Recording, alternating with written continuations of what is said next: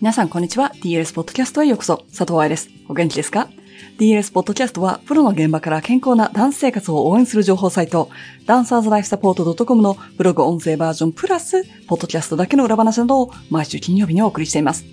先週のポッドキャストでは、卒業についてお話ししてきましたが、今週はその先、人生の次のチャプターについてお話ししたいと思います。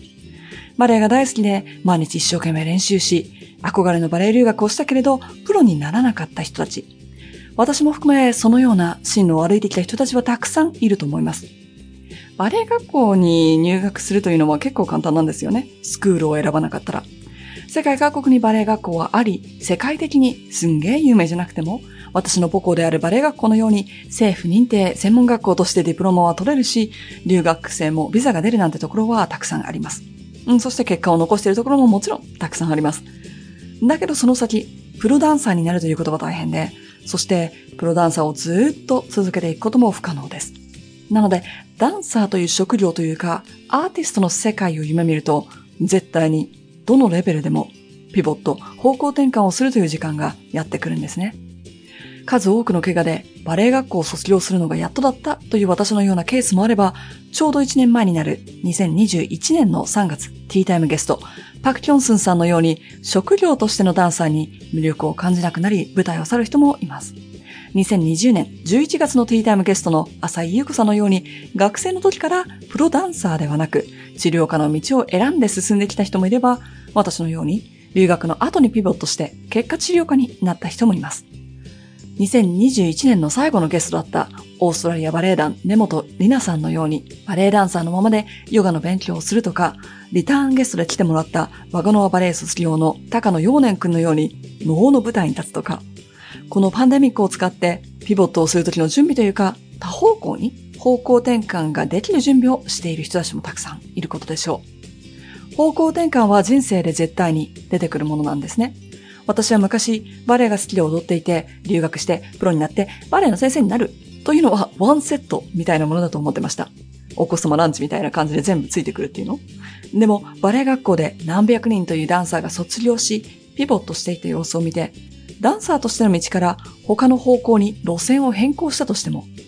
負け犬とか諦めが早いとか、そういったネガティブなものではなく、ただただ人生の幅が広がったんだなと感じます。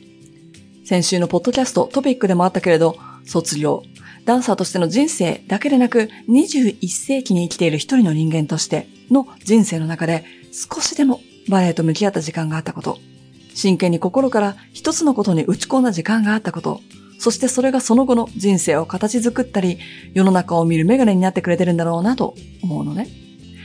そして数えきれないほどの人間が同じ時間、同じ国、そして同じ街にいたとしても会話をすることがなく終わる中で、彼らのダンス生活を応援できたことは本当に先生の特権だなと感じます。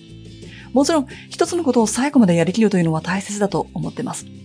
人生の後悔というのがあるとしたならば、私の場合はバレエ学校卒業後、一つもオーディションを受けなかったことは今でも後悔です。体験についても、長期な怪我でもすごく自信がなくて、誰も私を選んでくれるはずがないと思い込んでいました。結果として誰も選んでくれなかったとしても、チャレンジしたことに意味があるはずと気がついたのは卒業してから何年も経ってからでした。挑戦しなかったことというテーマで今でも覚えているのは二つ。一つは今お話しした卒業する前にビデオ一つだけでも作っておいてオーディションで送ればよかったということ。誰からも返事が来なくても別に変わりないじゃない？ビデオなんだからさ、一回撮影すれば、あとはカバーレター書いて送るだけだったのにね。で、ビデオを撮る練習をするんだったら、それはいい練習になったのにね。もう一つは、校長先生に個人レッスンを頼んで彼女に振り付けを作ってもらったことがありました。本当だったらみんなと一緒に現地のコンクールに出る予定だったんだけど、怪我で思ったように踊れない、バレエダンサーとしてありえない体型だと言われ続けてきたことから、挑戦する前に諦めていました。練習は自分のためと思ってやってたんだけどね。コンクール予選の次の日、ウォームアップをしているスタジオに校長先生が入ってきて、みんなに結果を聞いた時に、愛はどうだった？と聞かれて、私は出なかったと言いました。その時の彼女の表情を覚えてはいないんだけど、自分の中の気持ちは、なんだって？と驚いたのを覚えています。私なんかで出てよかったの？出場する権利あったの？っていう感じ。ご存知のように DLS はアンチダイエット、アンチ無理やりストレッチです。しっかりと解剖学や生理学を教えていれば、これらがただ意味のない行動だけでなく危険が大きすぎるものだというのもわかります。でもそういったエビデンスやサイエンスがなかったとしても、この先方向転換するときに必要になるものは自分に対しての自信だというのは私の経験から知っていることです。知識、コネ、タイミング。もちろんそういったものも大切だとは思いますが、自分に自信を持つこと。これができなければ次に選ぶ道は自分ができる最大限の可能性、ポッシビリティではなく、自分にとって一番リスクの少ない最小限になります。自信というのは私が一番上手なのよっていう自信ではなく、何があっても乗り越えられるという自信。これだけ今までもやってきたのだから、次もできるという自信。そして一つのことで結果が出なかったとしても、人間として価値がないのではなく、悲しい経験からでも立ち上がることができるという自信。それがなければ、バレエ学校時代の私のように、比較的全てがいい形で転がってきた私の今までの人生の中でも後悔することになると思うのです。今人生に迷っている人、新しい道に進みたいと思ってるけど勇気が出ない人たち、すぐに決定する必要はないと思いますよ。今やらないと絶対に無理というものももちろん存在はします。義務教育とかバレエ学校とか年齢制限があるものは。だけど多くのものは後からでもどうにもなります。柔軟性は成長期が終わった方が大きくなります。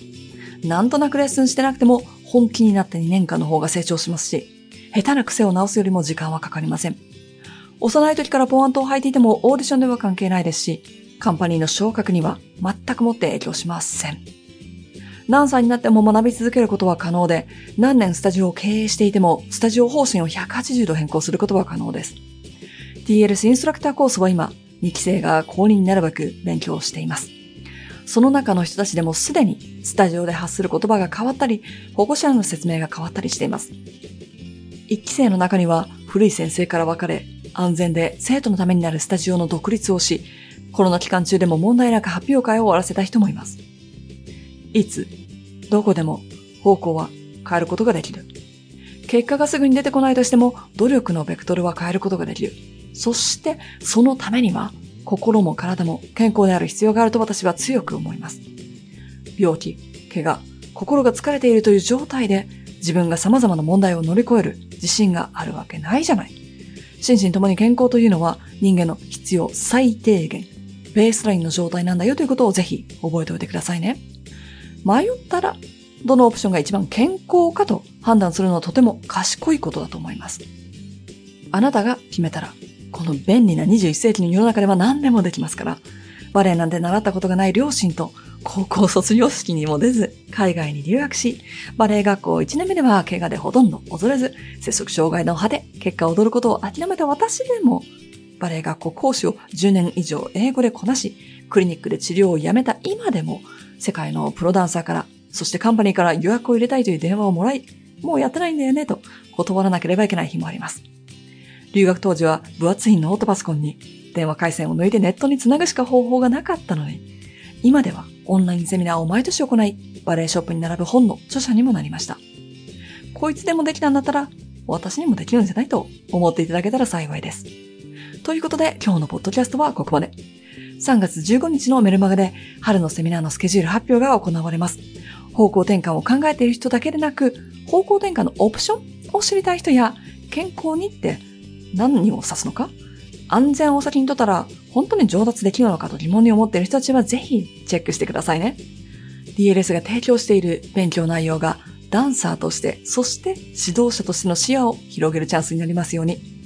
ただチャレンジしてみるだけでも、あの鬼の愛のクラスを受けたんだもん、他も大丈夫という自信につながるかもしれませんよ。セミナースケジュールが直接受信箱に届くメルマガ登録をお忘れなく、DLS サイトや YouTube の詳細ボックスからも無料登録できますが、やり方がわからない人は、hello.dancerslifesupport.com にメルマガ登録しといてねと連絡してくださっても大丈夫です。インスタにもスケジュールがアップされていますので、フォローしていない方は、dancerslifesupport のアカウントをフォローするのをお忘れなく。ではまた来週のポッドキャストでお話しましょう。ハッピーダンシング、佐藤愛でした。